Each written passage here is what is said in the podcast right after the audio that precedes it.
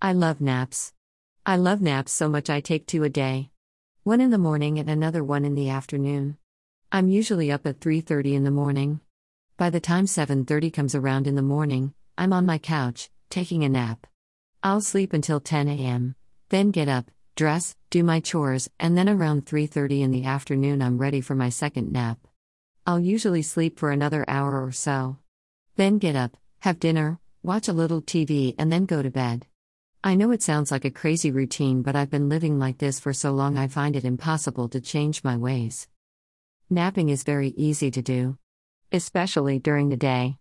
Your mind is preoccupied and not in a worrying state, as I sometimes am at night.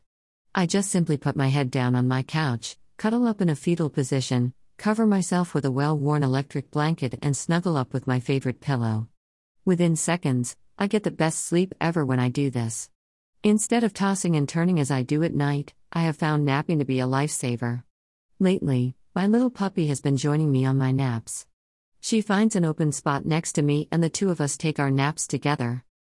I have found that my naps, however, can sometimes get in the way of a normal lifestyle.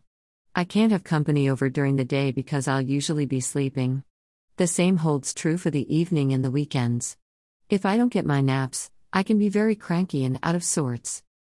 Some facts about naps Napping isn't just for babies. Studies show that an afternoon nap is great for adults, too.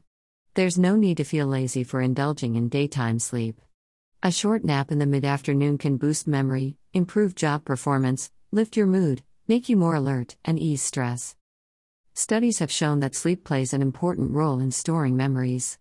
A nap can help you remember things learned earlier in the day as much as a full night's sleep. Napping works to keep you from forgetting things like motor skills, sense perception, and verbal recall, too.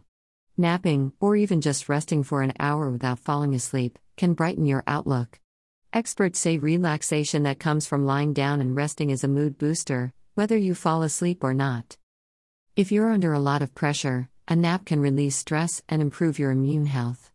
Experts believe that a 30 minute nap can do the trick.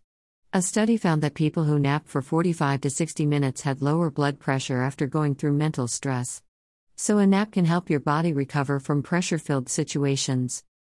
Although it may seem illogical, taking a nap during the day can help older adults improve sleep at night. Studies show a 30 minute nap between 1 p.m. and 3 p.m. combined with moderate exercise, like a walk and stretching in the evening, helps improve nighttime sleep. Mental and physical health can get better, as well. I know that most people cannot take naps during the day. That's one of the many benefits of being retired, I can take as many naps as I want. It's a different kind of sleep when compared to your nightly sleeping routine. I highly recommend finding time in your daily routine to take a nap. You'll feel a whole lot better on just about anything if you do. Like this post. Sign up for free emails whenever I write a new post. You can also follow this blog for free. Sign up links are posted on the upper right hand corner. I also accept donations when you buy me a cup of coffee and a croissant. Links are posted on the right hand side wall. Thanks for reading my blog.